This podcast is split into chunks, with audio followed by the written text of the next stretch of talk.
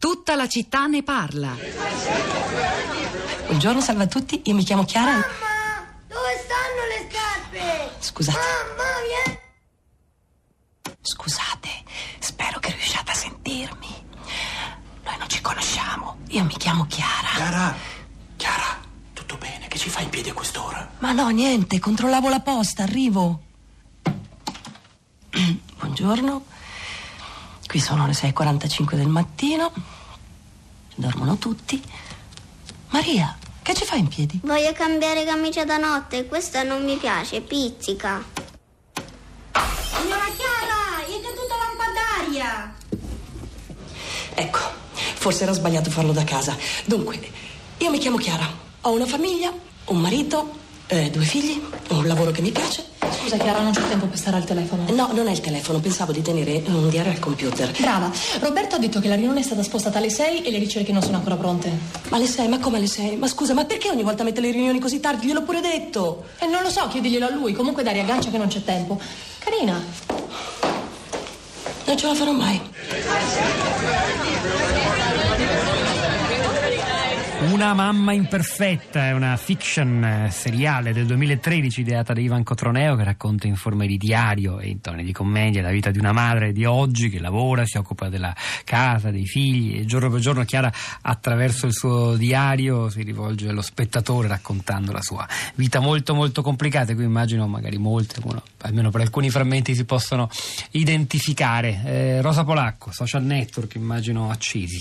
Ciao Pietro, buongiorno, buongiorno a tutti. Beh, intanto ascoltando la clip in realtà mi veniva in mente qualcos'altro che però ha sempre a che fare con la rete, cioè quanti blog sono nati, quanti profili, quante scritture eh, collettive o meno sono nate in questi anni intorno eh, a, questo, a questo racconto qui, quello della maternità e del lavoro, qualcosa che si è sempre raccontato, però davvero i, i blog e la rete hanno forse sostenuto e diffuso, senza forse, hanno sicuramente sostenuto e diffuso moltissimo questo tipo di, di racconto e, e di esperienza. Sarebbe bello magari un giorno metterli tutti insieme, fare una mappa di questo, di questo racconto, vedere anche quanti hanno proseguito la loro attività, quanti si sono interrotti magari anche con la crescita di questi figli. Non lo so, così mi incuriosiva.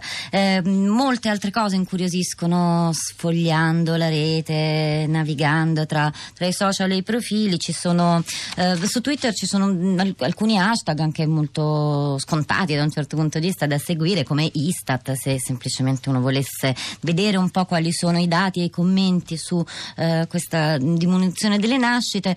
E naturalmente vengono fuori tanti articoli che, che stanno eh, insomma, pubblicati dai giornali. È interessante vedere i titoli, per esempio quello del Foglio parla di apocalisse demografica e poi ci sono appunto i commenti, per esempio Maria dice le nascite in Italia sono in calo, chissà perché uno che ha 40 anni è ancora un precario, ma paga l'affitto, non ha tutele e ha già rinunciato all'età di una pensione, decide di non mettere al mondo altra gente. Ma che tipo strano, questo però eh, si ricollega alla lettura economica del, del fenomeno, che forse non è la sola, come dicevamo. Sofia dice Istat in otto anni le nascite vanno giù di 100.000 unità. Forse è la volta che abbiamo trovato la soluzione alla disoccupazione giovanile. Eh, vado su Facebook dove c'è, eh, beh, Patrizia, intanto la ringraziamo, pubblica un link dal sito della stampa e un video dove Linda Laura Sabadini dell'Istat commenta i dati sempre de- dell'Istat, del suo istituto. Poi c'è un commento interessante sul nostro profilo, sulla nostra pagina Facebook ehm, di Giorgia che dice come avete accennato parlando del film documentario, per me e per molte mie conoscenti e amiche la scelta di non essere madri è stata consapevole e mossa dalla voglia di preservare una certa libertà anche come protesta verso una società patriarcale che trova senso nella donna solo quando si occupa dell'accudimento e della maternità. Una scelta complicata da sostenere e argomentare con familiari e con alcuni amici che difficilmente escono dallo schema classico di famiglia e maternità. L'ho letto subito questo commento perché è l'unico che ci racconta questo tipo di esperienza. Roberto e la sua compagna vivono in Gran Bretagna, ci ascoltano da lì, immagino in streaming, sono ricercatori universitari e Roberto scrive con contratti che durano anche solo dieci mesi come il mio ultimo, come si possono fare progetti sul futuro? Molto probabilmente il mio prossimo contratto sarà in un altro paese mentre la mia compagna rimarrà qui in Gran Bretagna, è difficile prendersi cura di un figlio in queste condizioni. Gianfranco da Treviso, buongiorno e benvenuto. Buongiorno a voi.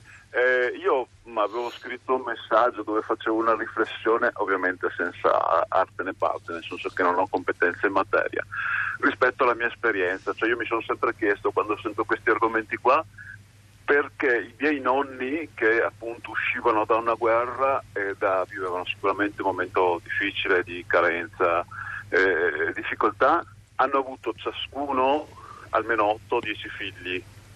E questo mh, eh, mi domandavo se era soltanto perché erano contadini, quindi ovviamente mangiavano quello che gli dava la terra, insomma, se, ehm, per, perché allora questa cosa...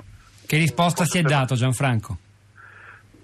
Beh, intanto che con, un po' per confutare quello che alcuni vostri interventi hanno, sono, hanno, hanno, detto, che forse non è una questione soltanto di mancanza di lavoro, ma forse di fiducia mm. eh, nel futuro e, e quindi mm, sì, eh, mi domandavo se fosse questo anche eh, una, una, delle cause, cioè voglio dire una volta non avevano lavoro, non avevano da mangiare, o forse soltanto lo facevano perché servivano le braccia per eh, per lavorare la terra. È una no? domanda che una riguarda i suoi nonni. Come qualcuno eh. di voi ha detto anche prima, no? sì, cioè sì. investire, c'è una forma di sopravvivenza per il futuro. Eh, da fare dei figli. È stato molto chiaro Gianfranco, riguarda i suoi nonni nel passato e nel presente, soprattutto società più povere, in prevalenza ancora rurali e contadine, penso a gran parte delle popolazioni africane. Maria Rina dalla provincia di Genova, buongiorno, benvenuta. Eh, buongiorno, grazie. Eh, io sono intervenuta dicendo che la mia generazione, nella mia generazione ci sono diverse coppie che hanno deciso per varie ragioni di non avere figli. Ma per quanto riguarda, io vedo la situazione delle mie figlie, credo che sia proprio un'idea di futuro che manca. Non soltanto l'incertezza economica, ma proprio l'idea di immaginare un futuro che sia più positivo rispetto a quello che hanno visto o rispetto a quello che hanno sentito nei nostri racconti. Quindi proprio l'immaginario di un positivo che, che mi sembra venga a mancare. Quindi nelle mille difficoltà, e non è soltanto un problema economico, ma mh, credo proprio l'idea che si, mette, che possono mettere nel mondo dei figli e dargli qualcosa di buono.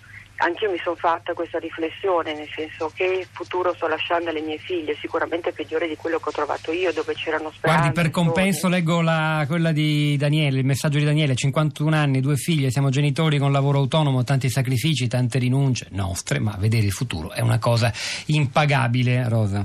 Allora, da Twitter un paio di risposte come quella della, di, Gio, di Giorgia che citavo prima. Giovanna dice: È incredibile che nel 2017 si debba ancora legare la maternità al termine libertà. E Carla dice: Ecco, mi state parlando di me, non ho fatto figli perché voglio essere libera, lo ammetto, dovrei vergognarmene. C'è un altro hashtag però che abbiamo voluto vedere, è quello di Valeria Solesin e ci sono tutte le foto e i contributi della premiazione del concorso dell'altro giorno in suo nome per ricordarla. È il momento di Radio Tremondo, alle 11.30 seguirà Radio Trescenza. Hanno lavorato a questa puntata di Tutta la città ne parla. Luca Riolis alla parte tecnica, Piero Pugliese alla regia, Pietro del Soldai Rosa Polacco a questi microfoni, Cristina Faloci, Florinda Fiamma e la nostra curatrice Cristiana Castellotti che tutte insieme vi salutano. Ci risentiamo domani mattina alle 10.